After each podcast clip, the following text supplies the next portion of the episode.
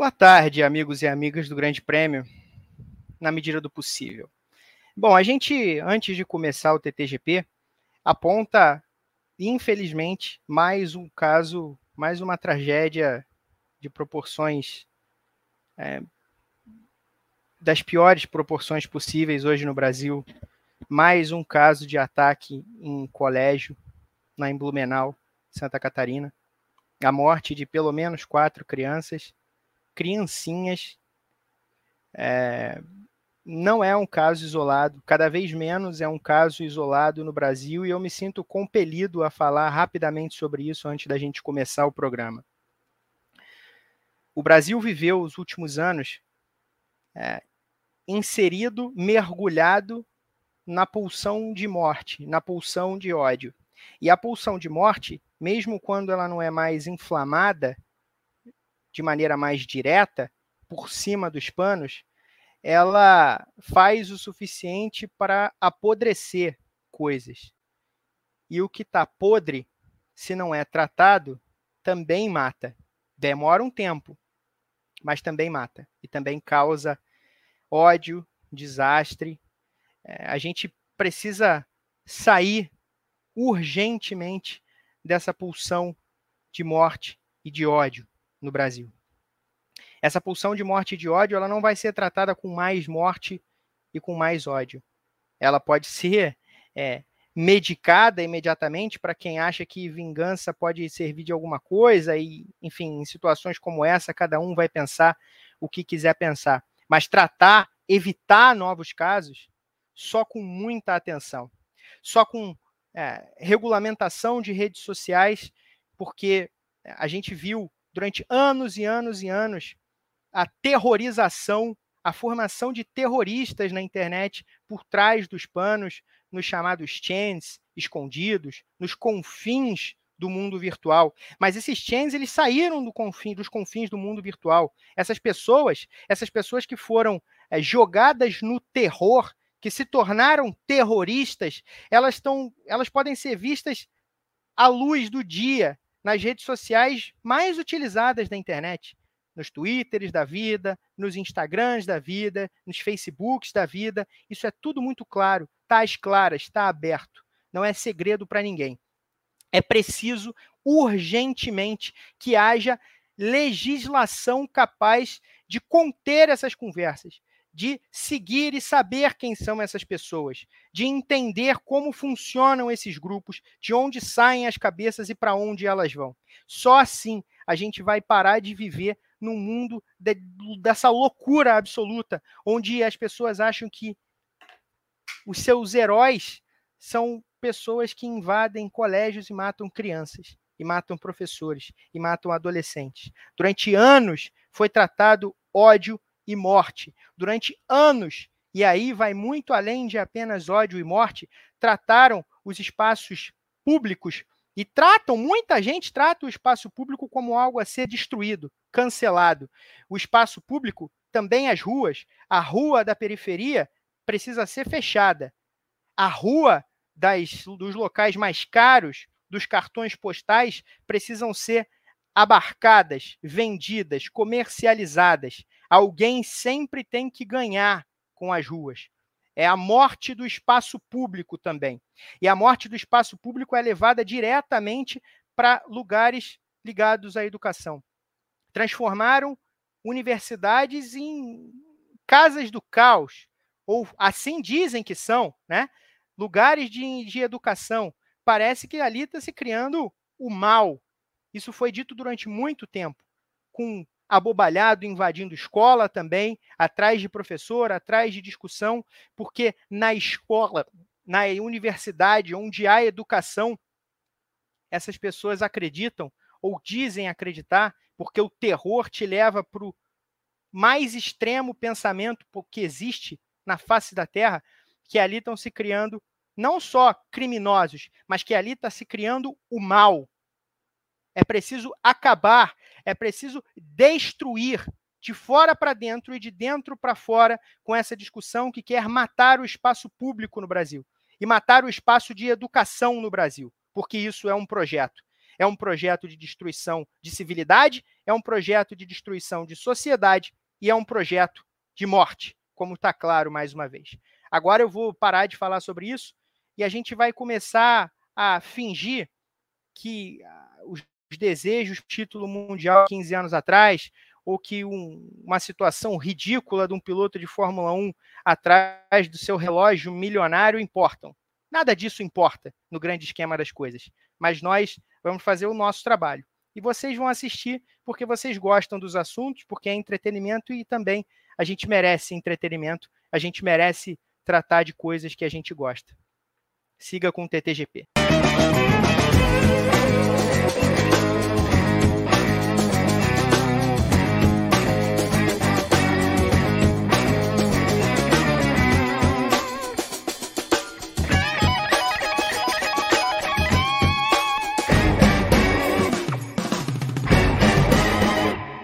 Agora sim, oficialmente, boa tarde, Pedro Henrique Marum aqui. Vamos começar esse TTGP de número 90 e eu já vou chamar a baila meus companheiros de, toda, de todas as semanas, João Pedro Nascimento, Guilherme Bloise, Rodrigo Berton está nos bastidores, ele aparece daqui a pouco. Claro que eu já vou pedir likes para vocês logo no começo do programa, deixem seus likes, curtam o canal também e curtam e comentem. Comentem no chat, vocês que estão vendo ao vivo, e comentem se você está vendo depois, hoje à noite, quarta-feira à noite, ou qualquer outro dia da nossa existência mundana na Terra, é, deixe seu comentário aqui embaixo, porque ele também é muito importante para a gente. Boa tarde, JP, tudo bem?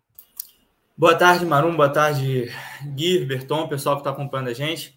É, acho que tudo bem, não, não dá para falar hoje, mas, é, enfim, vamos falar de, de automobilismo, né? Porque é, queria trazer como destaque inicial aqui, é, obviamente está todo mundo falando sobre isso, falando sobre é, a questão do Massa, mas eu ainda preferi destacar é, a perseguição de Charles Leclerc ao relógio, que foi uma coisa que me surpreendeu muito, né? Ver o Leclerc correndo com uma Ferrari atrás do. E aí me veio o questionamento: se ele pega os ladrões, o que, que ia acontecer? O que, que o Leclerc ia fazer ali? O que, que. Assim, enfim. Então, foi, foi, uma situação que eu nunca esperei ver de um piloto de Fórmula 1, que normalmente são os caras que eles vivem cheio de cuidados, né? Tomando. É, não, não, costumam participar de, de, uma perseguição assim.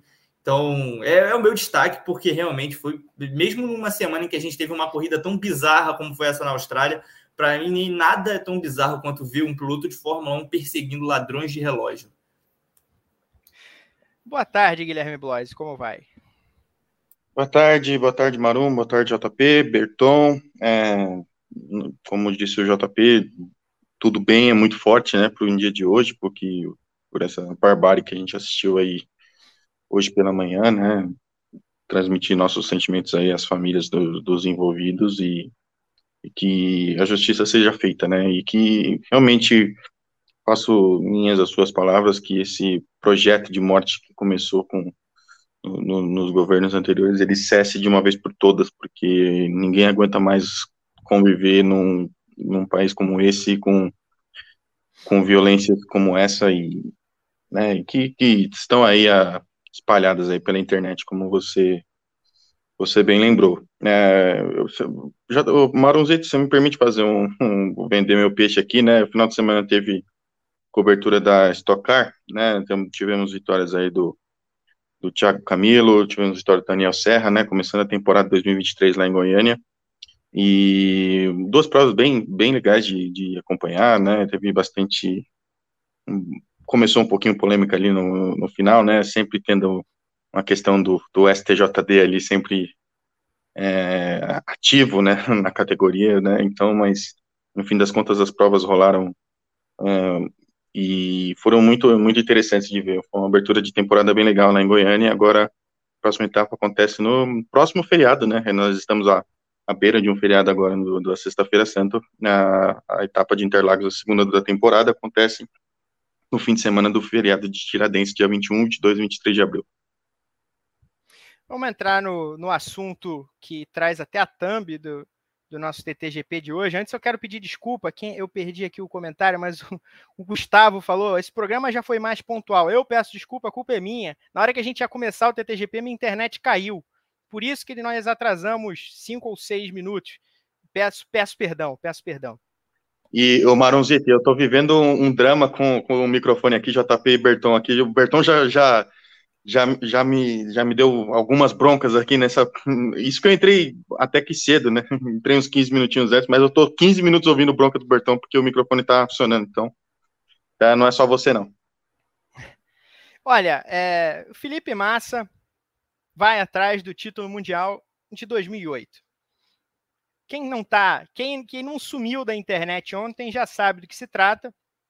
O Massa é, já tinha mostrado incômodo com a situação a partir do dia em que o Bernie Eccleston é, declarou publicamente que tinha provas ou que sabia, ao menos, é, da manipulação de resultados, da manipulação do GP de Singapura de 2008 antes do fim do campeonato, se manteve em silêncio. Ele e o então presidente da FIA, Max Mosley, parceiro de décadas do Eccleston, os dois sempre foram muito próximos, desde que o, o Mosley era era o chefão lá da, da March.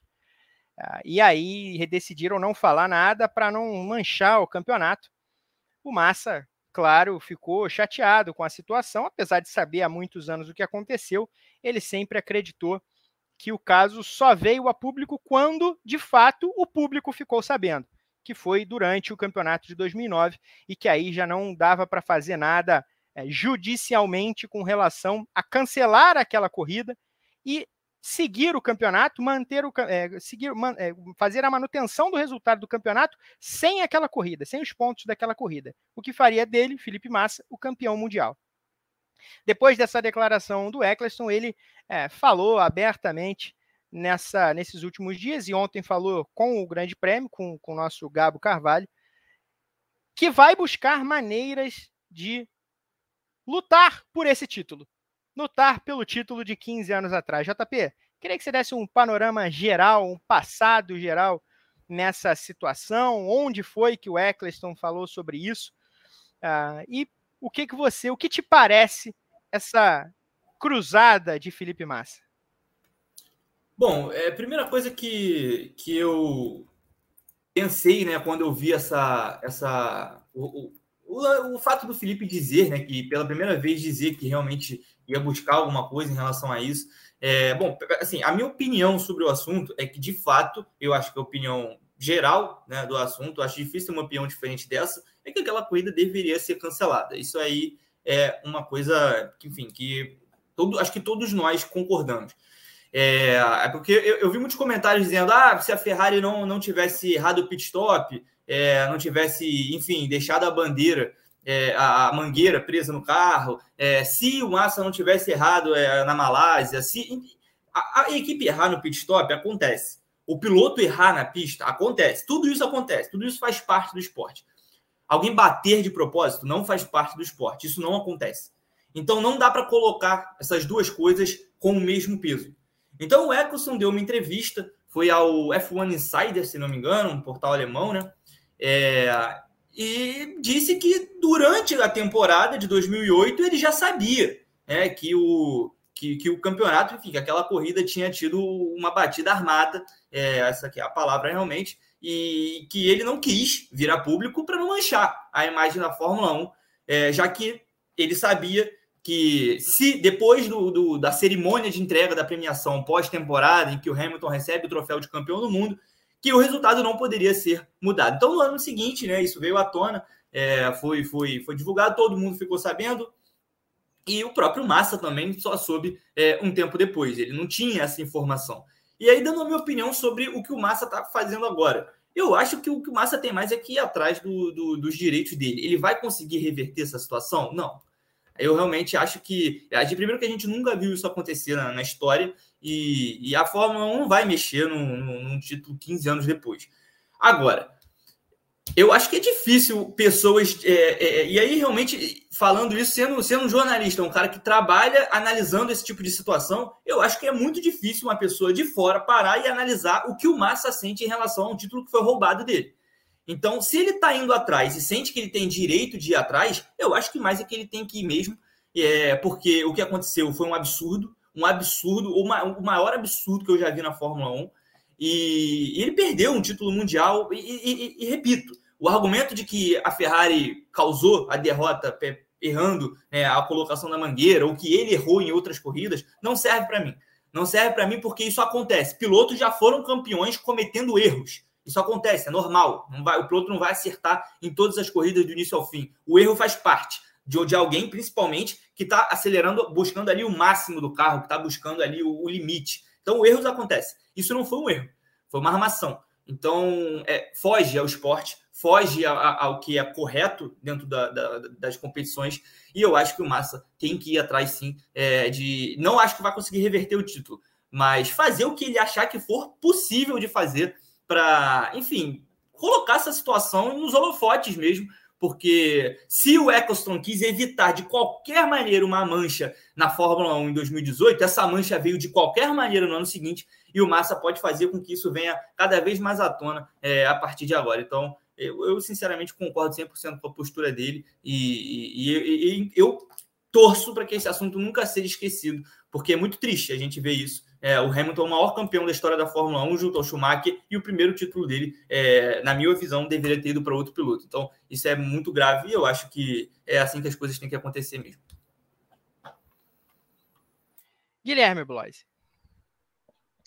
Bom, não é a primeira vez que o Eccleston traz uma traz polêmicas do, do, do, da época de dirigente na Fórmula 1, né? A gente pode trazer aqui novamente a questão do Carlos Reutemann e o Nelson Piquet em 81, né, que ele, ele disse é, deliberadamente que favoreceu, né, o, o Piquet em relação ao Reutemann, né, declaração essa dada durante a durante o seriado Luck, né, que está tá em, em cartaz no, no Star Plus.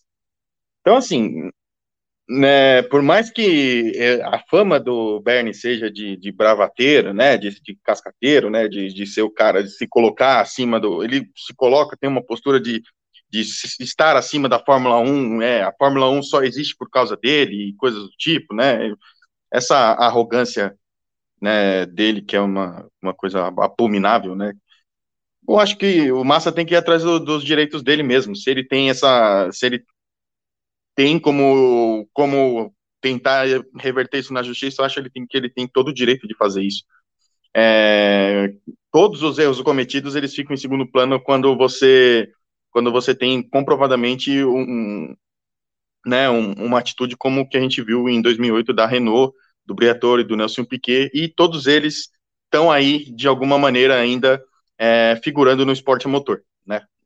Então, assim, a, além da falta de memória, né, porque quando acontecem casos como esse, é, realmente o, o, o, banimento ele deveria ser ad eterno, né, independentemente do, de quem seja, poder, poderia ser o maior ídolo da história da Fórmula 1 ou um piloto de fundo de grid, né, cara, pessoas e atletas que fazem sujeiras deliberadas como essa, acho que realmente elas não deveriam estar, tipo, atuando no, no, seja na Fórmula 1, no basquete, no futebol, no vôlei, em qualquer esporte que seja, é, quando, é, quando você tem uma fraude que foi comprovada, né, um ano depois, foi, né, um pouco mais de um ano depois, e ela só veio à tona porque o que foi prometido não foi cumprido, né, a gente também tem que, também tem que relembrar essa questão, né, se tivesse sido cumprido, talvez a gente nunca soubesse de uma história como essa, e,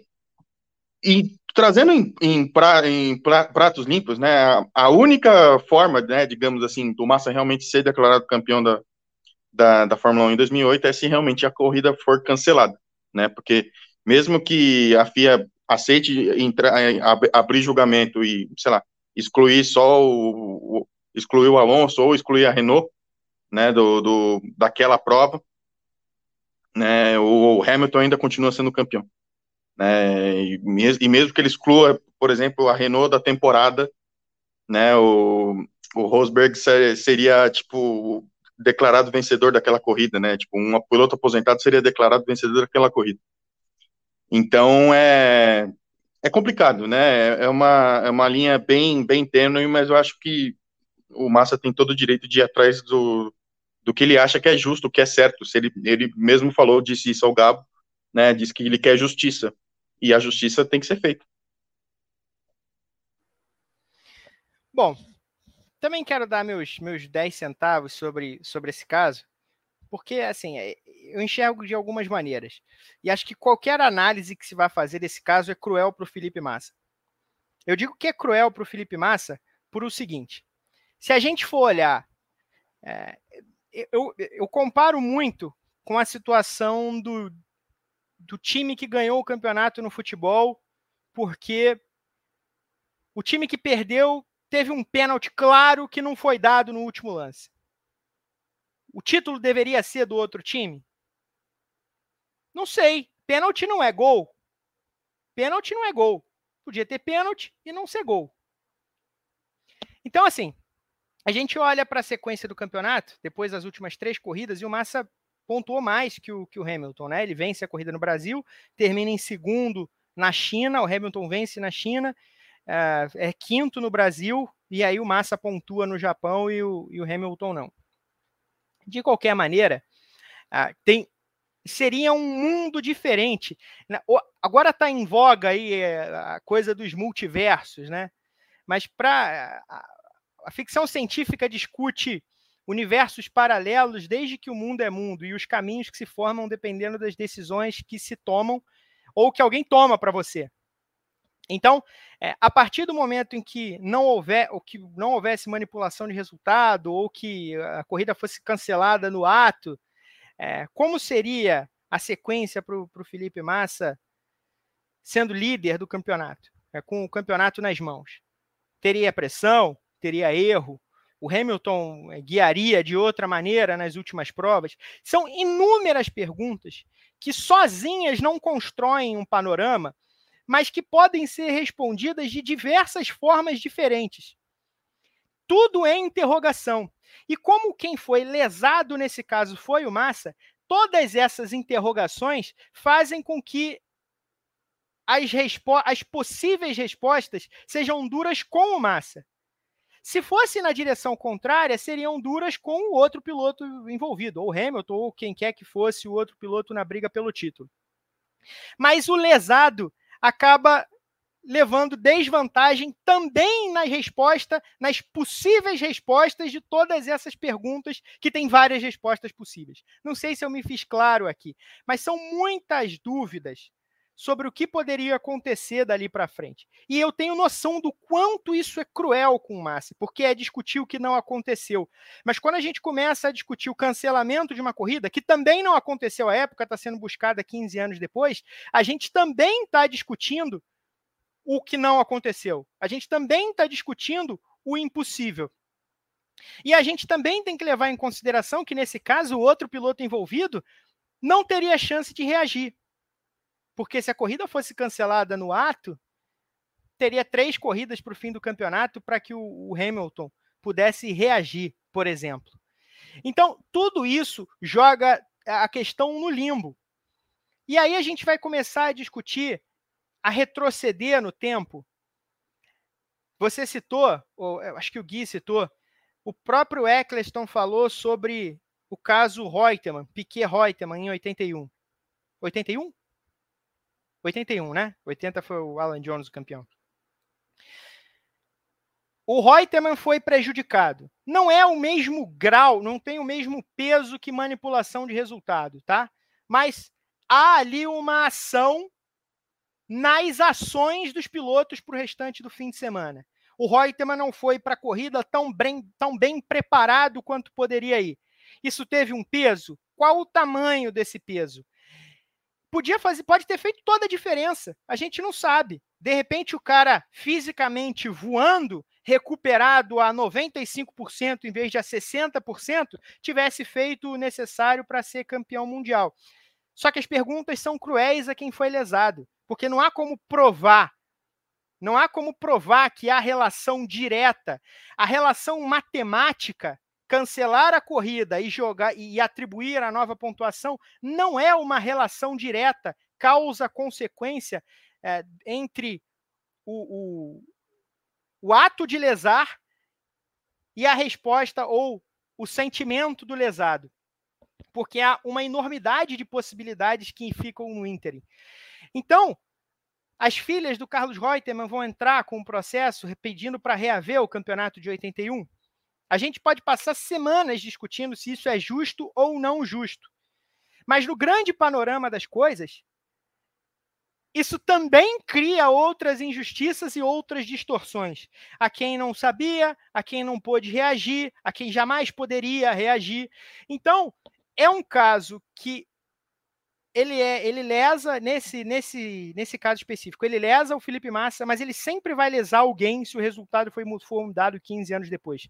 Ele sempre vai colocar alguém que não teve chance de reagir em desvantagem. Ele sempre vai atacar os direitos de alguém. Portanto, na história do esporte, eu não consigo, por exemplo, vislumbrar, eu não consigo, eu até dei uma pesquisada, não consigo imaginar um campeonato que tenha o resultado mudado 15 anos depois. Não consigo imaginar. Melhor das hipóteses, acho que seria uma compensação financeira. O Massa falou que não quer, e eu entendo. E aqui, não é uma crítica ao Felipe Massa, quero deixar bem claro. Eu concordo com o JP. O Massa tem todo o direito do mundo de ir atrás e fazer o escândalo que ele quiser. Porque ele precisa, e acho que vai fazer bem para ele, para a carreira dele até, é, se todo mundo lembrar o que aconteceu na briga real pelo título de 2008 entre ele e o Hamilton. Que ele foi tirado das chances de ser campeão por conta de, um, é, de, um, de uma armação de veteranos do, do, da Fórmula 1.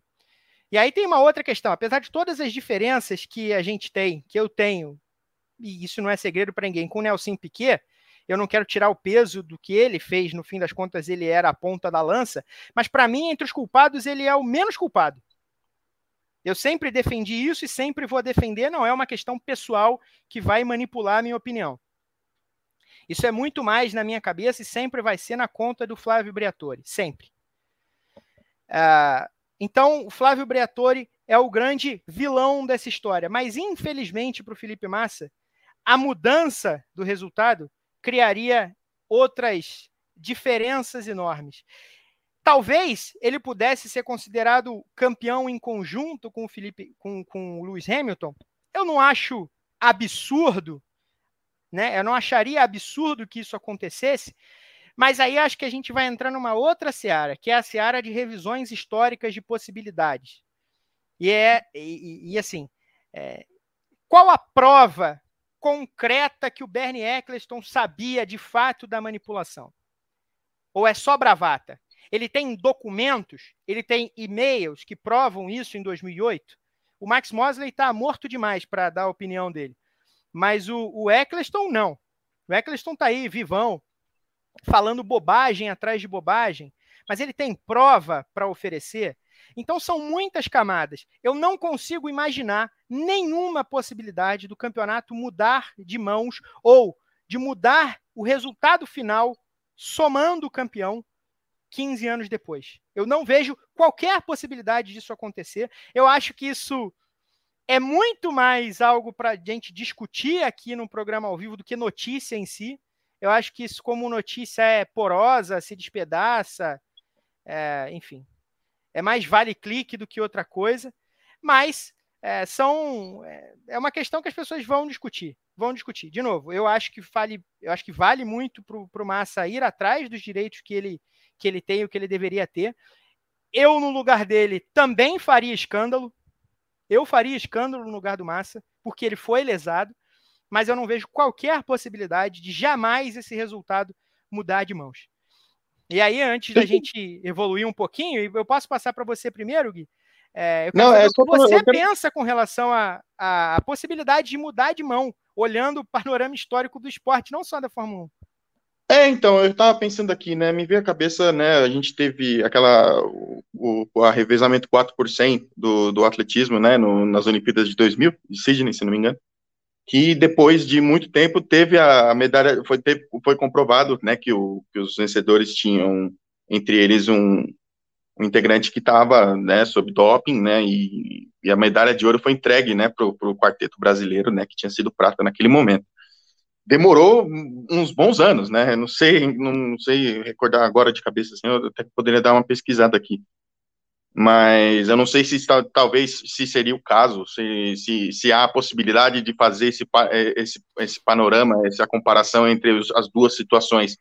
né? Uma, mas é uma coisa que me veio à cabeça aqui também. Eu queria deixar essa, essa provocação aqui para gente, para gente debater também, né? Porque isso também isso aconteceu, né? Do, no, não foi na Fórmula 1, evidentemente, foi no atletismo, mas foi, mas aconteceu, né? Tá, tá aí, na, tá aí na história também. Então, eu não sei se se tem embasamento teórico eh, para se provar nisso. Eu acho que o, Massa vai atrás do, do das da, da, dos direitos dele, e aí a justiça quem vai, quem vai, quem vai fazer o, né, a, a avaliação, o julgamento todo. Eu até eu tô com eu tô com vocês, eu acho que realmente vai ser muito difícil de reverter, né, essa questão. É, sem nenhuma provocação, sempre volta a questão do futebol do Flamengo, do, do, Campeonato Brasileiro de 87, né, JP, que sempre tem essa, essa questão de Flamengo Esportes, né, que quem é o tal do campeão, essas coisas todas, né, então, assim, isso tem, tem, tem no, nos esportes de um modo geral, né? Uma discussão que tem, falando do meu lado, tem as questões do, dos títulos brasileiros que foram dados em 2010, né, para o Palmeiras, que o Palmeiras, por conta disso, se tornou o, o maior campeão nacional do, do, do, futebol brasileiro, né? Então, assim, tem, isso tem na nossa história de, de esporte, de um modo geral, assim, com, com, com bastante frequência, até. Eu só realmente não sei qual a viabilidade de, disso acontecer, mas acho que ele tem que ir. Ele tem que ir atrás do, dos direitos dele, eu acho difícil de reverter. Não sei, para acontecer uma divisão de título, por exemplo, o que poderia ser feito? Será que, é, vamos supor, eles pegam lá o Bernie Eccleston para ser testemunho do Massa no, no, no, caso, né? Tipo assim, como é que vai avaliar é, a, a verdade da, das palavras do, do, do Bernie, né? A gente sabe realmente que ele é um cara controverso ao extremo, né? E sempre e, se, e sempre se colocou como um grande bravateiro também na, na Fórmula 1, e como você falou, tem vem se dizendo, vem dizendo um monte de bobagem nos últimos tempos. Eu não sei, eu acho que realmente é, é uma, é uma linha muito tênue ainda, eu, não, eu confesso que eu ainda não tenho uma opinião formada sobre o que vai acontecer né, e o que seria mais justo, se é a divisão dos títulos, se, se, se realmente isso não vai dar em nada, é, sei lá, eu acho, ainda eu acho muito complicado de, de, de fazer qualquer julgamento com relação a isso. E aí, eu vou passar já para você, JP, e vou jogar uma outra questão. Quando a gente fala desse caso do atletismo, se não me engano, foi 10 anos depois que, que o resultado mudou de mãos. E a gente teve outros casos olímpicos envolvendo doping. Eu me lembro é, no hipismo também, é, o medalha de ouro que depois foi para as mãos do. Ah, eu, eu, esqueci o nome do, do atleta brasileiro. Não foi o Rodrigo Pessoa, com o Balubê do B? Isso, foi o Rodrigo Pessoa. É, também teve um caso de mudança de medalha de ouro olímpica. É, os casos do Lance Armstrong no Tour de France, mas aí acho que tem duas questões. Primeiro, um ato direto de quem ganhou os títulos uma ação direta, comprovada. E, em segundo lugar, o peso de uma segunda organização muito poderosa no esporte que manda prender e manda soltar em qualquer esporte que é a UADA, a Agência Internacional Antidopagem. Não consigo, não consigo colocar em paralelo com esse caso, JP. Olha, eu, na verdade, Maru, fiquei bem feliz por você me fazer essa pergunta, porque é exatamente sobre isso que eu estava querendo falar. As pessoas estão fazendo algumas comparações que elas não fazem absolutamente nenhum sentido. É, comparar, por exemplo, o, o, os títulos retirados do Lance Armstrong, eles não foram para ninguém. O, os títulos, as corridas ficaram sem vencedor. O segundo colocado não foi campeão, não foi declarado campeão. As pessoas precisam lembrar disso. Então, vai cancelar o campeonato de 2008? E, e, como você disse, é completamente diferente. Seria assim se o Hamilton tivesse feito alguma coisa é, e, e, e, sido campeão por causa disso. Não foi o caso. O grande beneficiado por aquela armação está correndo na Fórmula 1 até hoje. Se ele sabia ou se ele não sabia sobre o que aconteceu, é uma outra história. O beneficiado, que se chama Fernando Alonso, está correndo na Fórmula 1 até hoje. Então, essa não foi a única comparação. É, eu vi gente falando, vi, vi, vi ontem e agora de novo nos comentários, uma comparação com o campeonato de 2021 Gente, o campeonato de 2021, eu vou concordar com vocês que foi uma série de decisões bizarras tomadas de maneira errada que fizeram com que o título fosse para um piloto que não deveria ter sido campeão naquele momento. Concordo. Mas, assim, comparar isso com uma manipulação clara e comprovada de, de, de uma batida proposital, é, orquestrada por uma equipe, não foi orquestrada pelo Nelson, foi orquestrada pela equipe, pela Renault, são duas situações completamente diferentes. O Michael Masi cometeu um monte de erros e se afastado das funções dele, é isso, ele cometeu um monte de erros, condicionou sim a decisão do campeonato, mas não existe uma manipulação, ele não, não fez nada é, para favorecer especificamente Max Verstappen. Uma pessoa que Errou diz que o Hamilton. Oi? Errou pela incompetência mesmo. É, errou pela. Ele quis trazer ali um entretenimento final e eu acho que ele esqueceu do fato de que seria um entretenimento mentiroso, né? Um piloto com um pneu branco velho, duro velho, e um piloto com pneu macio novo. Aquele entretenimento que ele pensou nunca existiu. O Hamilton nunca teve chance de defender aquela posição. Então, são situações completamente diferentes. É, então, o Gui até citou aí o campeonato de 87. Talvez até o campeonato de 87 fosse um paralelo mais próximo do que isso, por ter tido um regulamento mudado no meio do campeonato. Enfim, defender, de, defender o título de, do esporte de 87 é defender que o time que enfrentou as equipes de Série B tenha sido campeão brasileiro. Enfim, eu não vou entrar nesse mérito, para mim isso é, é, um, é, é, é, totalmente clubista e eu não, não, não, não discuto sobre isso.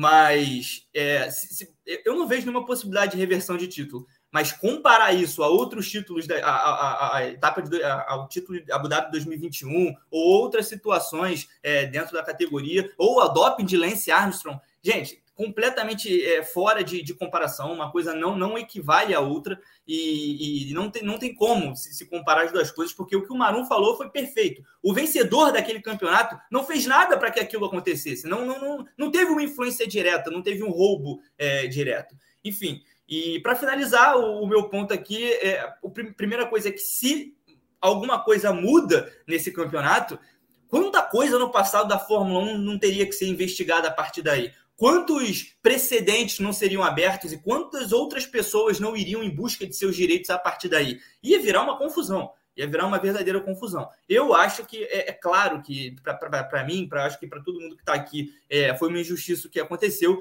mas passaram 15 anos e, e enfim, isso ser mudado para mim está fora de cogitação. Mas repito o que eu falei na abertura do programa: se eu sou massa, eu vou até o final. Eu vou até o final é, fazer o mundo saber o máximo possível o que fizeram comigo naquele campeonato, por que, que eu não venci e, e, e quem, quem foram o, o, os engenheiros por trás do plano. Então, é, é isso, eu, eu, concordo 100% com o que ele está falando. E, e só para fechar, eu, uma pessoa que diz que o Hamilton é o legítimo campeão de 2008, o que ele é, não pode dizer que o Verstappen não é o legítimo campeão de 2021, porque ele também é. Eu claro. só, só, só para. JP, não foi nenhuma provocação, tá? Foi só realmente uma questão de, de levantar a bola para a gente debater aqui também, né? Trazer essas questões que também, como, como eu falei, eu também vi o que você disse, né? Sobre as comparações feitas e tal. Eu, eu realmente eu li muita, li mais a questão que o Massa falou com a gente no Grande Prêmio, para ser, para ser bem honesto, né? Então eu quis trazer outras visões aqui também de, de né, do que aconteceu com lá no atletismo, coisa do tipo. Não sei, como eu falei, não, não sei dizer se é o parâmetro de comparação, mas eu realmente acho que, tipo assim, tem se, há margem para se discutir várias coisas, entendeu? Mas não, não, não entenda como provocação, porque não foi. Não, é, e, também e, tem uma questão, ou tem uma questão que é a seguinte: a lei na, na França, onde fica a FIA, a sede da FIA, é, já estabelece prescrição para o caso, né? o que complica muito qualquer tentativa de ação judicial para a situação. Envolve 15 anos depois, gente. É muito tempo. É muito tempo para uma ação judicial num caso que prescreve. A não ser crimes capitais, esses casos prescrevem, é, casos possíveis casos judiciais prescrevem dentro de alguns anos. É, você ia falar mais alguma coisa, JP? Não, não, eu ia, concluir o que o Gui estava falando, mas pode terminar, vai lá. Não, só ia, eu ia chamar Rodrigo Berton aqui. Olá, boa tarde. Boa tarde, boa tarde, Marum, JP, Gui, boa tarde, a torcida do esporte, campeão brasileira de 87, está na nossa audiência aí, o grande Beijo para essa torcida maravilhosa que sempre nos acompanha. Ô, como é que estamos de likes, Berton? Ah, tá ruim, né? Tá ruim. Tá ruim. Você tá atacando Temos... a torcida do Flamengo? Temos 138 likes. Não, estou atacando o JP. Tanto que eu pedi para ele não ficar bravo comigo antes de eu fazer a brincadeira, abrindo bastidores mesmo. Temos só 138 likes, Marum. Vamos chegar a 200 likes aqui enquanto eu falo, porque é importante você deixar seu like, seu comentário, você compartilhar os vídeos do Grande Prêmio, porque isso ajuda o algoritmo da plataforma a espalhar nosso conteúdo para mais gente. Quanto mais engajamento, quanto mais participação do público, o YouTube, que é uma rede social, espalha para mais gente. Então vamos lá, vamos engajar os vídeos. Comenta aqui de onde você está assistindo o programa, deixa o like, se inscreva no canal, ativa as notificações. Se você torcer para o Flamengo e se acha campeão de 87, também comenta, curte, compartilha. Se você é do esporte, se você é do Fluminense, do Vasco, do São Paulo, do Palmeiras, que acho que tem. Não vou, não vou entrar nesse, nesse quesito também, não, porque aí eu ataco. Ah, você tá doido para entrar, eu sabia. Eu sabia que. Tava aqui para falar, tô ligado. O Alberton, no meio do programa, vai falar que a discussão de 87 é complicada e o ponto pacífico é que o Palmeiras não tem Mundial. Impressionante. Não, não É inacreditável como ele tá consegue é fazer isso. Não, é, é inacreditável. Ontem, Ontem eu vi uma comparação sobre o Massa querer ser campeão mundial com um título do Palmeiras de 51. Acho descabido. São situações completamente é, diferentes. Ah, gostei do Bertão agora. Trouxe o caos para o chat, a Maria falou. É, eu sou um agente do caos, Maria. Eu sou, eu tô aqui pelo caos. Mas ó, não temos superchat. Não temos sub na roxinha, ninguém tá escorregando Prime pra gente na roxinha, não tem comentário no Facebook, não tem comentário no Twitter na tag F1 no GP. Me mandaram mensagem ontem, Berton, tô com saudade de vocês falarem da tag F1 no GP. Pronto, tô falando, F1 no GP a tag. Posta a foto da sua janela. Não posta a foto da tela, hein? Da tela a gente já tem a tela aqui. Posta a foto da janela. O que, que tem na sua janela? Ou do seu prato de comida? Eu vou mostrar no final. Prato de comida é bom. Tem uma enquete rolando aqui, mano. Você acha que Felipe Massa vai conseguir reverter a situação de 2008? 71% acha que não, de 181 votos. É uma situação difícil mesmo, né, gente, para de acontecer, né? Sendo sendo bem, né, criterioso nesse sentido, é realmente uma, uma questão muito difícil, como o Marum falou, tem muitas camadas para serem para serem é, checadas e como o JP também falou, tipo assim, vai abrir o precedente para que todas as temporadas da Fórmula 1 sejam investigadas. E aí? Estão a fim de mexer nesse vespeiro.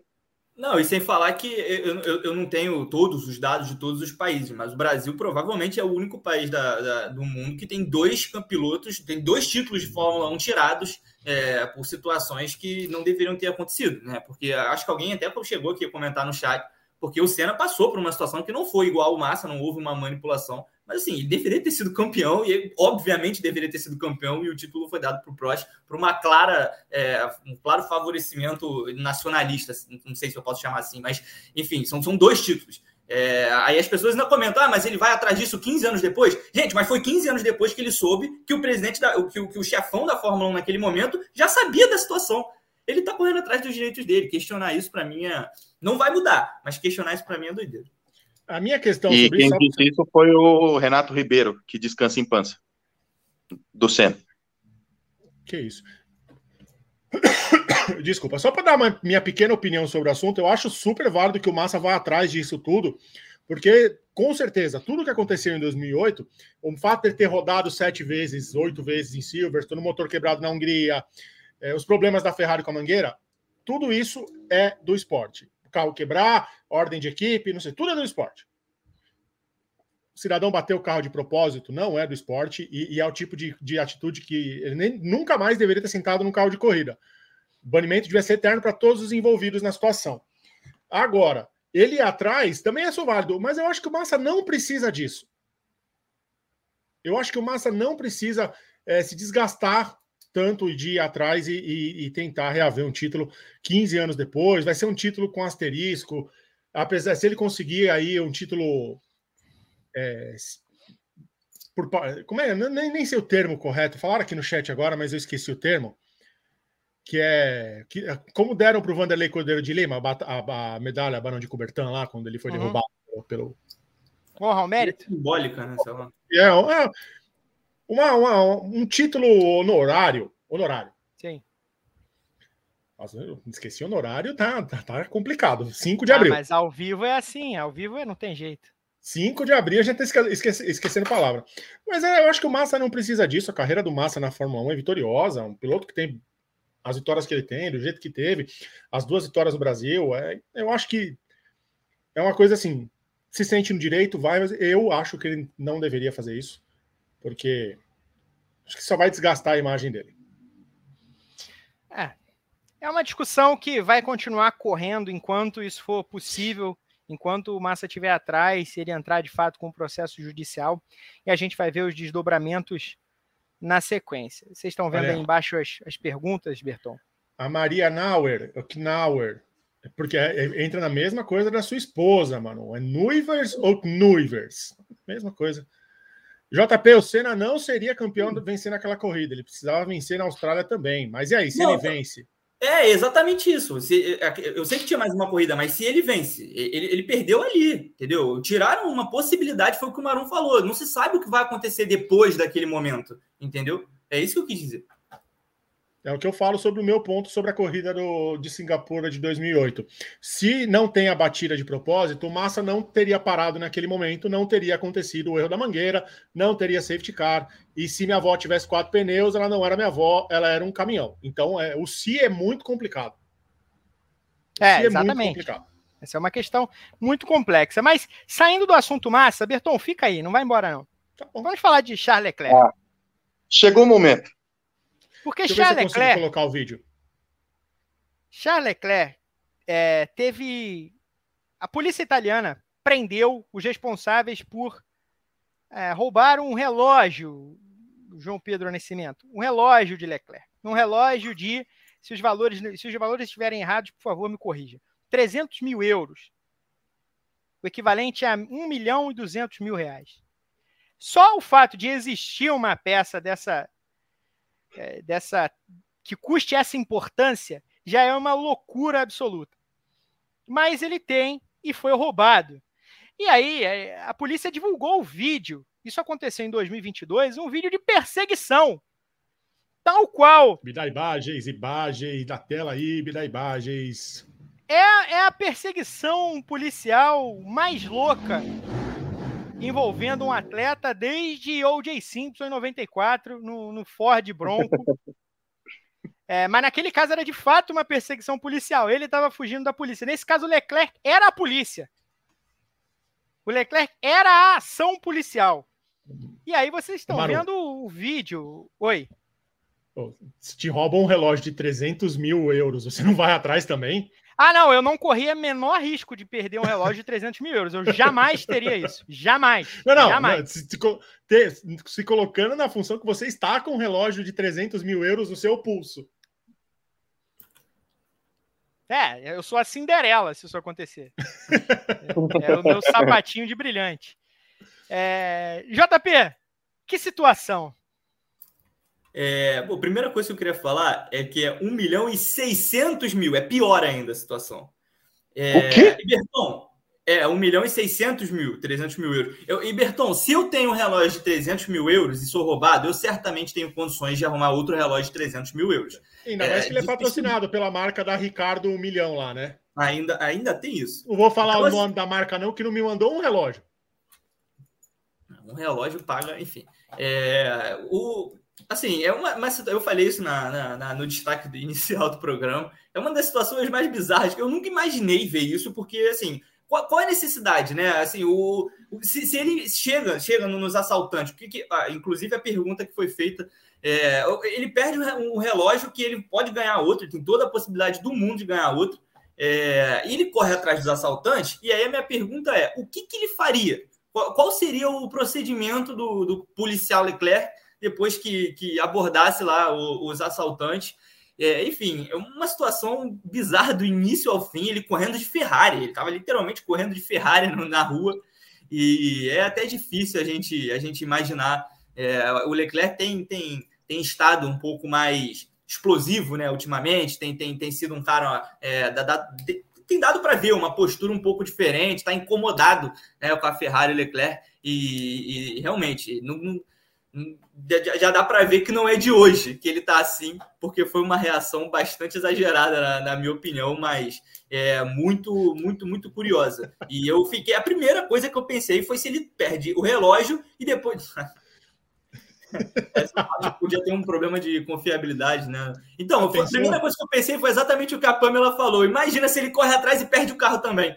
É, é inacreditável, sinceramente, um piloto de Fórmula 1 se arriscar desse jeito. É, para mim, eu não esperava, não esperava mesmo. E para mim, o pior: o piloto de Fórmula 1 com uma Ferrari não pegou os caras. É difícil esse pra... correr na rua, é difícil. Esse, para mim, ele não, ele não incorporou o nosso tema, que já já a gente vai falar. Eu não vou falar Sim. o nome também agora. Ele não incorporou o cidadão para ir atrás do cara e pegar o cara. Vamos, vamos falar disso, porque hoje na nossa reunião de pauta do TTGP, eu sugeri uma questão que, que eu vou trazer à baila agora. Quem Charles Leclerc seria na franquia Velozes e Furiosos? E eu perguntei quem é que viu os filmes Velozes e Furiosos? Porque eu, eu vi alguns, eu vi uns quatro ou cinco, mas já tem muito tempo. Não me lembro direito dos personagens. E aí eu perguntei para saber se o pessoal conhecia. E descobri que temos fãs aqui de, de Velozes e Furiosos. Eu lembro, sim. sim. eu lembro do personagem do Vin Diesel, o Toreto. Dominique Toreto. Esse eu lembro. Dominique Mas eu quero Toretto. saber quem Leclerc é em Velozes e Furiosos, Guilherme Bloise. Luke Hobbs, que é interpretado pelo The Rock. Não com a força do The Rock, evidentemente, né? Mas para quem acompanha a série Velozes Furiosos, o, o The Rock ele faz um policial, né? Um policial tipo casca grossa, realmente, né? Que realmente dificulta muito as, as atividades, né? Obscuras, digamos assim, de Dominique Toretto e sua família. Né, e o The Rock é um pouquinho grande, né? Um pouquinho forte, né? Um, talvez ele tenha pelo menos uns, uns 100, 120 quilos de músculos a mais que o Leclerc, né? Mas realmente, por ser um policial, acho que o Luke Hobbs seria o ou Charles Leclerc seria o Luke Hobbs que foi interpretado pelo The Rock. Rodrigo Berton, quem seria Charles Leclerc na franquia Velozes e Furiosos? certeza que ele não é Isso é maldade. Isso é maldade. É porque tem um Isso é maldade. que fala que quando o Brian aparece no filme, ele fala: Olha, é o Brian. É, a dublagem é maravilhosa. Olha, é o Brian. É o Brian. Sim. Ele nem para dar um, um, um, drift ali para chamar ele de DK. Você sabe o que é DK, Marum? Donkey Kong? Não, é Drift King. Ó, você não assistiu ah. o filme. Né? Ah, Marum, pelo amor de Deus, Marum. Você fica assistindo o filme do Godard e você não assiste a verdadeira arte do cinema, que é Velozes e Furiosos. A cultura pop de verdade. Eu, eu, vi vários, eu vi vários, mas faz tempo já. Você assistiu do Rio de Janeiro? Assisti, assisti. Ah, então tá bom. O, o Hobbs tá no filme do. Não, ele tá no do Rio de Janeiro? O... Eu acho Agora eu fiquei na dúvida. Tá. É. Eu acho tá, que sim, tá, é verdade. Tá, sim, tá, sim, tá, sim. É o elenco original, um filme maravilhoso, que eles correm com um cofre pelas ruas do Rio de Janeiro. É pela ponte Rio-Niterói. Pela ponte Rio-Niterói. E tomam cerveja do pinguim, do pinguinzinho. Sim. É, então. Ô, ô JP, você, você também é um fã da franquia? Eu sou muito, muito fã, já vi todos eles já, algumas vezes. Inclusive, vou falar do, do filme que o Berton citou aqui, do Drift King, que é o Velozes Furiosos 3, Desafio em Tóquio. Esse é bom, é. Esse, esse eu me lembro. Esse a é melhor música, bom. a melhor música do, a melhor. Da, da franquia. A melhor, disparado. Inclusive, é, acho é. que ele é o próprio Sean Boswell, que é o, o, o protagonista desse filme que é um cara que ele não pode ser, quando ele está atrás de um volante, ele não pode ser desafiado, né? Porque ele não, o filme começa inclusive com ele sendo desafiado, recebendo um desafio totalmente idiota, mas ele não consegue se controlar é, e ele tem que acelerar, tem que correr atrás. E, então me lembrou muito Leclerc, porque foi um cara que não precisava de maneira nenhuma ter feito o que ele fez, mas ficou boladão porque roubaram o relógio dele e saiu atrás do, do, dos assaltantes. Então fica aí é a minha homenagem a Sean Boswell, que eu espero que apareça de novo nos últimos filmes, porque é um dos personagens que eu mais gosto da série. Sean Boswell, ele foi aparecer no Lucas Black. É, ele, ele, apareceu, ele fez, mas foi só uma cena, né? Foi só ele, duas ou três cenas, assim, ele fez uma participação. Seria maneiro ele aparecer, é, ter, um papel um pouco mais longo, assim, porque é um dos protagonistas, é um protagonista muito legal da, da, da série, assim. Aliás, o, o, o Berton tem uma, tem uma teoria que eu, que eu também sou adepto, né? Que é tipo assim, quando o filme ele é muito ruim, Sim. automaticamente ele se torna bom. Tipo assim, para quem gosta de entretenimento de verdade, quando o filme é realmente muito ruim, pro entretenimento ele é espetacular da franquia Velozes Furiosos, talvez o desafio em Tóquio não seja um dos melhores, pelo menos na minha visão. Porém, ele é tão, é, é tão, é, é, tão bizarro toda a situação que o filme se torna muito bom. É muito, é muito assim. É, tipo assim, o, cara, o Velozes Furiosos, o que eu acho legal do Velozes Furiosos é que, tipo assim, a partir do quinto, do quinto sexto filme, eles não, não ligaram mais para tipo assim, essa cena não dá para ser feita. Tipo assim, essa cena não é real. Eles não ligam mais para isso. Eles, tipo assim, a gente vai fazer e tá tudo certo. Legal. Ninguém. Pô, no último é? filme eles foram pro espaço, cara. Aquele skyline rodando, aquele skyline pulando na, nas ruas lá. Não, não, não, não, não dá. Mas é uma então. franquia maravilhosa. Para mim, para ficar melhor ainda, só se eles fizessem um crossover de Velozes e Furiosos com Transformers. E aí, um beijo para Rogerinho do Ingá, que é também um fã das duas franquias que aí imagina o Dominique Toretto no Bumblebee, o Bumblebee se transformasse para enfrentar o, o Sean. Ia ser maravilhoso, ia ser maravilhoso. Eu já espero aí o crossover. Ô, Mano, você sabe que o... Vai, vai, vai, Bir. Curiosidade sobre Veloz e Furiosa. Jordana Brewster, que é a Mia Toretto, ela é filha de brasileiros, fala português e participou do filme Super Xuxa contra o Baixo Astral. Sim. É. Sim. Super Xuxa contra o Baixo Astral, é Sim, é verdade. Com Guilherme Caran de Baixo Astral. Ela é a única pessoa do elenco que realmente fala português, né? No Velozes e Furiosos 5. Ela tem uma dublagem, quando eles falam, parece uma dublagem muito. No, no, legendado mesmo, né? Tem umas dublagens em português, assim como se estivesse falando português. É, o dela dá pra perceber que ela tá falando mesmo, de verdade. Não, ela fala, ela é filha de brasileira, a mãe dela é uma modelo brasileira. Morou no Rio de Janeiro quando era criança, então ela fala, entende português e faz alguns posts na rede social dela em português também. Jordana Brewster, que é uma das minhas atrizes preferidas dos filmes ruins. Olha, eu vou, eu vou, eu vou trazer uma informação aqui, porque eu vi nas, no, no, nos nossos comentários alguém dizendo que Velozes e Furiosos Desafio Tóquio inventou as cenas pós-créditos no cinema. Na verdade, as cenas pós-créditos já existiam desde 1966, um filme chamado O Agente Secreto Matt Helm, estrelando Jim Martin. O ator e cantor Jim Martin, grande parceiro do Frank Sinatra, membro do do grupo que o Sinatra usava para fazer shows, de, até de, de comédia e filmes, o chamado Rat Pack. Então, cenas pós-crédito já existem no cinema há 60 anos. Deixa aqui essa, essa informação. Curtindo a Vida Doidado já teve uma cena pós-crédito? Também. Maravilhosa. Assim, que Inclusive, tá... Inclusive, cenas pós-créditos, né? Já, então precisa dar, uma, precisa dar uma dosada. Tá too much. Só dá uma dosada é. só. É, também acho. Também Todo acho filme não dá. Uma, dá uma todo filme tem duas. Tem filme que tem, você tem que esperar aparecer lá o, o último logo das empresas de som pra gente ver a cena pós-crédito. Não dá nem pra pular na tela do cinema? Não, não. O cara me obriga a assistir a Panavision aparecendo lá. Pois é. Apareceu a Panavision, todos os créditos de música e entra mais uma cena do filme. Aí o filme já tem acho... 3 horas e 35 minutos de duração. Eu tenho que esperar mais 27 minutos de crédito para assistir uma cena no fim. Excelente. Fico muito feliz sempre que acontece isso. É, é eu acho que eles precisam dar uma dosada nesse sentido. Assim. Ô, Maru, eu queria trazer a curiosidade aqui. Eu não sei se você, como, como você não assistiu todos os filmes, eu não sei se você sabe. O Vin Diesel e o The Rock, eles tretaram real no, no, no, no filme. Ah, sim, sim. Eles, tipo assim, eles não, não se falam mais e o The Rock saiu por conta da treta.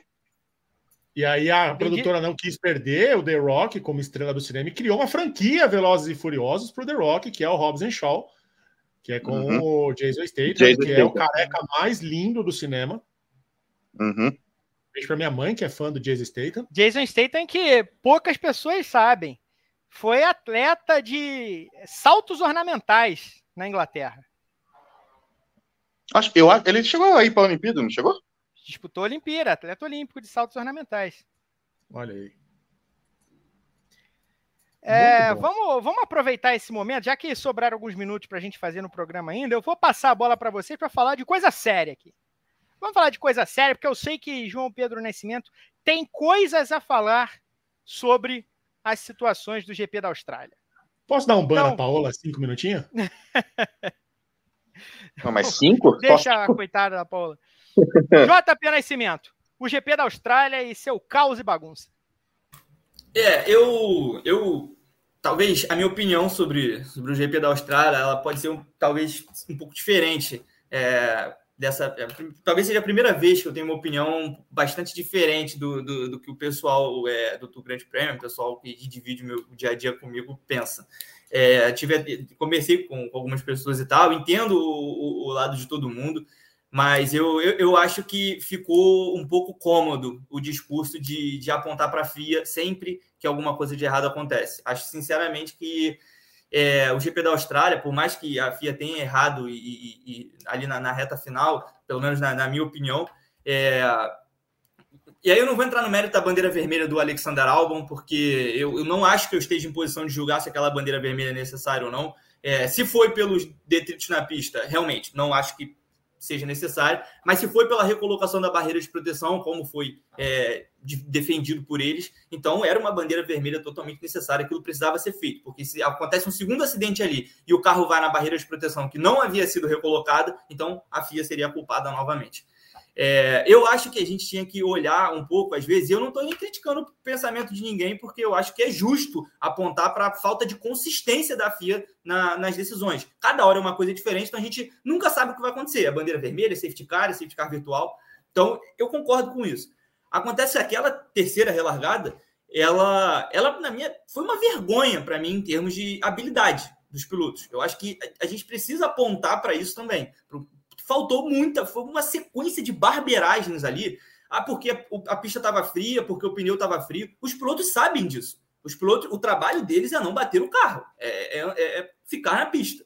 Então, por mais que tenha havido um, um, um erro de, de, de, de de cronograma ali da FIA, um erro de, de interpretação de regra, um safety car poderia ser, ser suficiente na batida do Magnussen? Sim, eu concordo com isso. Acho que um safety car ali seria suficiente. Mas se a FIA resolveu, é, se ela optou por uma bandeira vermelha, eu não acho que isso necessariamente defina que a corrida vá ser um desastre a partir dali. Se uma por que, que o Verstappen, o Hamilton e o Alonso fizeram a primeira curva sem nenhum problema? O Alonso foi tocado pelo Sainz e rodou, mas ele fez a curva sem problema nenhum. E o Verstappen e o Hamilton idem. Conseguiram fazer. O Gasly, ele frita os pneus, ele, ele, ele não só não consegue fazer a curva como ele tem que jogar para fora, prejudica o Pérez que está vindo atrás dele, volta para a pista que nem um louco e joga o Ocon. Ele, é só olhar no retrovisor. Ele só precisava ter olhado no retrovisor. A desculpa de que ele estava buscando ali de corrida, ela provavelmente é verdadeira. Ele provavelmente estava fazendo isso. Mas isso não tira a culpa bizarra dele de uma barbeiragem que um piloto de Fórmula 1 não deveria cometer. Um piloto que, na minha opinião, era o homem da corrida até aquele momento. Era o melhor piloto da pista até aquele momento, para mim, era o Gasly, levando uma Alpine ao quinto lugar, acompanhando o ritmo de carros melhores ali na frente com consistência. O que o Logan Sargent faz com o Nick DeVry lá atrás, aquilo ali deveria ser motivo para uma, uma, uma punição séria, porque é um piloto de Fórmula 1 que simplesmente é, o, o era o penúltimo naquele momento, o De Vries com o carro já lento, o Sargent vai que nem um louco na traseira dele. E, enfim, erros acontecem, a gente está acostumado a ver, como eu disse também, são pilotos tentando ir ao limite, são viciados em adrenalina, né? Que, que veem uma oportunidade ali de botar o carro e vão tentar a ultrapassagem, e eu entendo esse lado. Mas eu queria destacar que para mim aquilo ali foi uma sequência de barbeiragens de vários pilotos. Lance Stroll é, é inacreditável a, a, ele ter conseguido terminar em quarto aquela corrida. É, ele conseguiu fazer a curva tranquilamente na primeira e na terceira ele perdeu o carro, foi reto e quase foi no muro. Então eu só queria falar isso porque a FIA erra o tempo inteiro, a gente está acostumado a ver, a gente aponta quando, quando vê os erros. Eu acho que errou mais uma vez é, na Austrália, mas dessa vez acho que a parcela de culpa dos pilotos é bem maior. Foi uma sequência de barbeiragens, de erros bizarros que, na minha opinião, pilotos de Fórmula 1, inclusive o Magnussen, não devem cometer. É, eu vou só dar a sequência aqui para dizer o seguinte. Eu concordo com você com relação a, ao rendimento dos pilotos e aos erros. É, eu, eu não consigo colocar, eu não consigo é, potencializar tanto o erro do Gasly como uma barbeiragem olímpica, porque é, eu acho que ali tem muito da situação, pneu sujo, brita, é, a fuga de, de um acidente, muita gente na frente. Ele errou, mas eu não acho que foi uma barbeiragem de, de almanac, digamos assim. A do Sargent, sim. Nossa Senhora. Coisa horrível. A do Magnussen, aliás, antes disso também. É, eu, eu concordo com você com relação à primeira intervenção. É uma intervenção para refazer barreira. É, acho que daria sim para fazer com o safety car. Acho que daria para ser feito com o safety car. Mas o que me pega muito mais é a segunda intervenção, que é claramente criada para que haja uma corrida sprint de duas ou três voltas. Claramente. E mesmo na primeira, se era para intervir, e no primeiro momento em que os fiscais estão lá, os fiscais já, já enxergam o que está acontecendo, não tem ninguém novo que chega ali entre uma volta e outra. As pessoas que chegam para detectar já fazem essa, essa avaliação, já passam as informações. Então, que, que seja que, que haja claridade. Precisa de, um, de uma volta, precisa chegar mais gente para avaliar a necessidade de bandeira vermelha? Que a FIA, então, e a direção de prova entre em contato com as equipes. Estamos expedindo o safety car para uma volta de avaliação. Não, é pit lane fechado. Pit lane fechado. No momento em que passa, ah, a avaliação está aqui, precisa bandeira vermelha? Para todo mundo. Não precisa bandeira vermelha? Seguimos com safety car, pit lane aberto. Isso tira a possibilidade de alguém levar vantagem no primeiro momento, para tentar dar um pulo do gato? Tira. Mas também não faz com que ninguém perca a corrida, como aconteceu com o Russell. O Russell saiu, a Mercedes perdeu naquele momento qualquer chance de ganhar a corrida. Eu acho que não ganharia a corrida de qualquer maneira. Mas se havia qualquer possibilidade, era ter os dois carros é, marcando o Verstappen, um protegendo o outro. Então, aquele momento acaba com a corrida no sentido da briga pela vitória e também atrapalha demais o Carlos Sainz. Na segunda intervenção, a mesma coisa. É que naquele momento, a prova já estava se encaminhando para o final. O único que para para trocar pneus era o Oscar, foi o Oscar Piastri, que tinha uma vantagem muito grande para quem vinha atrás. Se eu não estou enganado, Yuki Tsunoda. Se eu não estou enganado. Então ele pôde parar, voltar e acabou não tendo nenhum prejuízo. Mas podia ter acontecido de ter gente mais próxima tentando o pulo do gato. E foi uma movimentação simplesmente para criar uma corrida sprint de três voltas. Então, esses são os dois pontos. Aqui, até que página vale a pena sacrificar a justiça esportiva de uma corrida, porque não é um reality show, é uma corrida. Eu defendo que no reality show você manda a justiça para o escambau. A repescagem no Big Brother, excelente. Você quer justiça em reality show, tá maluco das ideias. Agora, na corrida, não. Aí sim, entra um trabalho sério de muita gente, entra é muito dinheiro em jogo, entra legado em jogo, e aí é necessário que haja alguma justiça. É necessário que se preze pela justiça. Então, é, é, trocar a justiça pelo entretenimento mais barato não me parece uma jogada muito inteligente. E nesse caso foi feito muito isso. Foi uma, a balança ficou muito desnivelada a favor de uma corrida sprint de três voltas. E antes, a sinalização clara de um safety car para avaliação ou um safety car é, de verdade, porque as equipes entenderam que era um safety car de verdade e agiram de maneira é, que se encaixasse com um safety car de verdade. Na volta seguinte, quando apareceu a, a bandeira vermelha, isso é, atrapalhou muita gente, acabou com a corrida de muita gente, ou atrapalhou bastante. Agora não vou dizer, não sei o que o Russell faria depois, o, o Sainz ainda conseguiu voltar para as primeiras posições, depois foi punido por outro motivo, mas é, não, não acabou com a corrida dele, vai. Mas atrapalhou muito a corrida dele. E é algo que a gente viu acontecendo no ano passado. Isso aconteceu no ano passado. Esqueça Abu Dhabi. Na Arábia Saudita aconteceu a mesma coisa safety car, avaliação e bandeira vermelha. E ninguém entendia, ninguém, ninguém soube que era um safety car para avaliação. Então, isso pode ser claramente exemplificado e informado às equipes. Estamos fazendo, estamos parando a corrida com um safety car, com uma intervenção de safety car para avaliar a necessidade de, de a paralisação da corrida. depois de uma volta definimos se para a corrida ou não, porque senão é, acaba com a corrida dos caras. Agora, com relação aos problemas dos pilotos, eu concordo inteiramente. A gente está terminando o programa, mas eu vou deixar o Gui falar sobre isso também. Gui, você já falou bastante. Ah, você não estava no briefing no domingo. Não estava, né? não estava. Você estava na tava... da Stock Car. Então, o, o, o chão é todo seu, o palco é todo seu.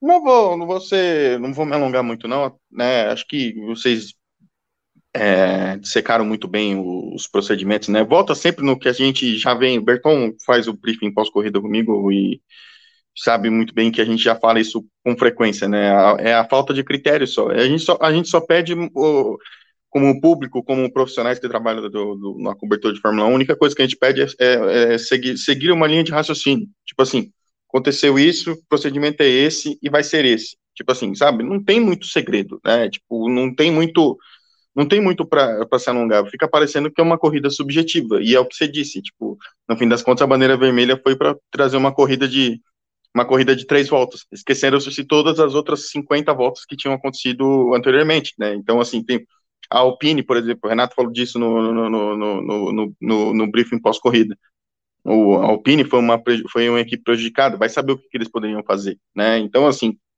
é, a falta de critério é, é, é o principal questão na FIA, né? E, e, e, assim, e vem se perdurando já há muito, muito tempo, né? Não é só trocou-se o diretor de provas e a falta de critério continua acontecendo, entendeu? Então, assim, que era foi o grande questionamento, foi como o JP a gente falou, debateu aqui Abu Dhabi 2021, foi a grande, foi a cereja do bolo para a saída do Mazda da, da categoria, mas mudou-se a direção de prova e continua a mesma coisa, né? Então, assim, não, não, não tem, não tem um, um, parâmetro, não tem, parece que o regulamento da Fórmula 1 ele é só um, um, bolo de papel, um monte de papel, assim, que, tipo assim, ah, ninguém vai ler mesmo, então vamos botar qualquer coisa aqui e, e, e a gente decide, e a gente decide no, e a gente decide na a Vera, e não é para decidir a Vera, né, tem, tem, um, tem um procedimento, tem, tem uma questão a ser, a, a ser seguida, né, então, quanto, quanto houver essa falta de critério, não nas escolhas, nas decisões da FIA pra, na condução das corridas, a gente vai ver é, Austrália 2023, vai ver Japão 2022, vai ver Bélgica, vai ver Abu Dhabi, vai ver Arábia Saudita, como você bem relembrou. A gente tem, olha a sequência de corridas que, que, que tiveram decisões polêmicas da, da direção de prova nos últimos tempos. Então, assim, tudo por falta de critério eu quero pedir desculpa para Guilherme Bloise, porque eu, eu, deixei menos tempo para ele falar. Como ele é o titular Não, do briefing pós-corrida, uh, eu calculei aqui que ele já tinha falado muito. Depois eu lembrei que ele estava na cobertura da, da, da Stock Car, por isso ele não, não fez o briefing. Mas Não, é, obrigado junto. pela tamo sua junto. intervenção aqui. O, Manu, você quer falar sobre? Eu só, mas não quero falar sobre, eu já falei bastante sobre isso no, no fim de semana, no paddock ontem, é, anteontem. Renato Ribeiro mandou dois reais com 20 centavos, falando uma mensagem de saudade para esses lindos. Um beijo, Rê.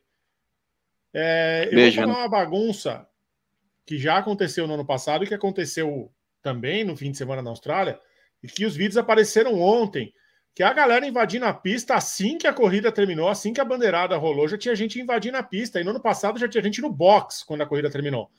É, e é um, uma falha de segurança tamanha isso pode acontecer, pode causar um acidente enorme, que se isso é, acontece numa praça um tanto menos privilegiada do que a Austrália, a gente sabe que como é que a banda toca para a FIA e para a Fórmula 1. Então, a organização de Austrália vai tomar um pito da FIA, vão punir a corrida, punir, a corrida vai ficar três pontos na carteira, não, não sei se essa vai ser a punição. Mas é Bom, eles investigaram, a, investigaram a condução do, do, do, da direção de prova no, no fim de semana. E Chegou nesse ponto principalmente também. um vídeo que acabou de entrar no grandepremio.com.br. Eu não posso passar esse vídeo aqui, porque o YouTube vai derrubar nossa conta. Fizeram o cara peladão na pista. Perfeito, perfeito. O camarada invadiu a pista como veio ao mundo. Como veio ao mundo, Totalmente o australiano peladão. Veio a botas. É. O australiano, o australiano Bago Botas. É. Veio o camarada lá com o seu com o seu alvo popô estava lá circulando. O cara peladão, tal qual How I Met Your Mother, estava andando na pista E funcionou, porque é, How I Met Your Mother nos ensinou que o, o cara peladão funciona de duas a cada três tentativas. Ah, How I Met Your Mother também tem um cara peladão, e no Friends também tem. Talvez tenha sido copiado do Friends. Ah, vamos trazer essa, essa discussão. Então, você fala de 87, eu falo de 87. Os caras, os caras estão numa rixa nos últimos dias aí. Uma rixa de sitcom. Vando Monteiro da Silva, teve gente ferida pelos destroços na batida do Magnussen, pela proximidade do público na pista. Se é no Brasil, perde GP. Não só na do Magnussen, nas das duas Alpine também voou coisa lá para que bancada. Tem um vídeo rolando aí que a gente também não pode mostrar, porque a gente não tem direito de mostrar carro na pista é, e a gente não vai burlar a lei do YouTube. E se você vê algum canal que burle esta lei do YouTube, denuncia para a plataforma, tá? Porque isso prejudica o produtor de conteúdo. É, boa. Tô, tô, não tô bom. How I Met Your Mother copiou Friends inteirinha. Em Friends não, copiou Seinfeld. Ei, Friends, Friends não, copiou Seinfeld. Tem nada e, a ver. E aí a banda toca e sempre alguém copia alguém. Tem nada Friends a ver é uma coisa com a outra. Chaves que é a melhor sitcom da história. Tem, e, e, não caberia nenhum tipo de discussão em relação a isso, mas tudo bem. É na verdade, tanto Friends quanto é, How I Met Your Mother vem na sequência de uma de uma sitcom que correu os anos 80, passada num bar, chamada Cheers. Inclusive tem Sim. um episódio de Friends onde o, o Joey tá lá na Inglaterra, no casamento do, do Ross, e, e, fica choroso, com saudade de casa, quando ele vê a abertura de Cheers com uma música que é deliciosa. É... Eu, agora eu me esqueci o nome da música, mas se você, você lembra, se você procura aí Tears Intro, que você vai ver uma das melhores aberturas da televisão, e que também é uma herdeira de sitcoms dos anos 50, dos anos 60, I Love Lucy, Dick Van Dyke Show, enfim, daí por diante. E não copiou, transformou o rascunho em arte final. Chega de falar de sitcom por hoje. A gente continua falando na semana que vem. Mas vamos encerrando, que o nosso tempo já está acabando. Eu agradeço demais a João Pedro Nascimento, a Guilherme Blois, a Rodrigo Berton. Um grande beijo a todos que nos acompanharam durante essa hora e vinte de programa. E até a quarta-feira que vem.